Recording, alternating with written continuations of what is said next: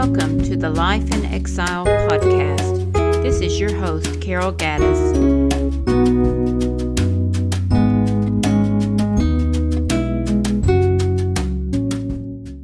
Learning from the Past 5. Have you ever longed for someone to be saved? Maybe they were a dear friend or family member.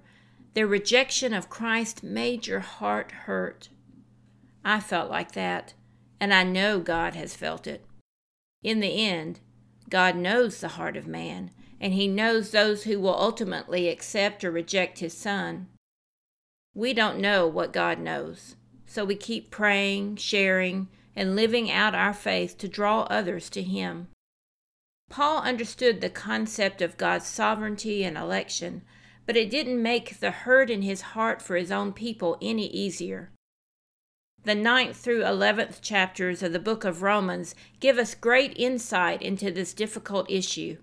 And as we've seen in previous New Testament passages, in order to understand God's ways, we must go back in time and history. We must go back to the Old Testament. Anguish and reality. Paul was so hurt over the rejection of his fellow Jews to the good news of Christ that he told the believers in Rome that he was willing to be cut off from Christ for their sake. He knew that wasn't possible, but it showed the depth of his despair over the lostness of Israel. What was hindering his people from accepting Christ? Their sense of entitlement as God's chosen people. They had it all the heritage, patriarchy, and a direct line to the Messiah but they were missing one thing faith. Paul wanted them to see that God doesn't work like that. Our position or status is not what guarantees our salvation. He takes an example from family life to illustrate his point. And not only that, but Rebekah conceived children through one man, our father Isaac. For though her sons had not been born yet, or done anything good or bad, so that God's purpose according to election might stand, not from works, but from the one who calls. She was told, The older will serve the younger. Romans 9 10 through 13. God's selection is just. Much like the eldest son in the parable of the prodigal son, Esau would live by the assumption of his right as the firstborn son. Though twins, Esau was the heir simply for getting out first. Jacob may have been hanging on to his heel, but Esau still won. Yet in the kingdom of God, the first is not automatically first. God has something to say about the matter. What had been foretold to Rebekah by the Lord while she was still pregnant would come to pass. The older would serve the younger.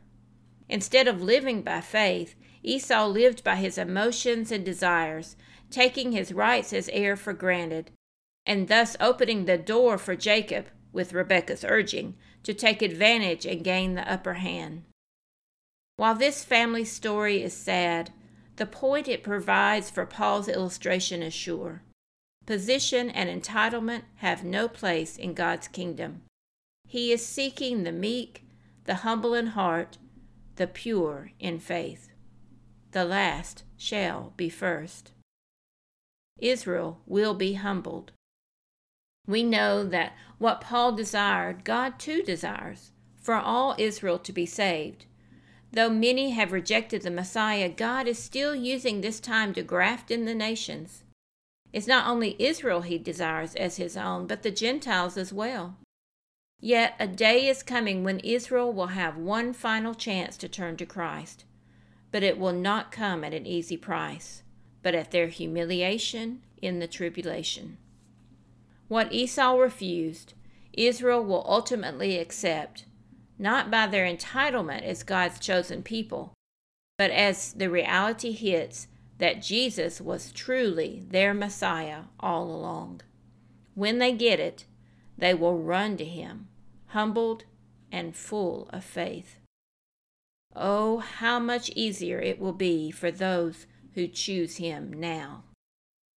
Grace and peace.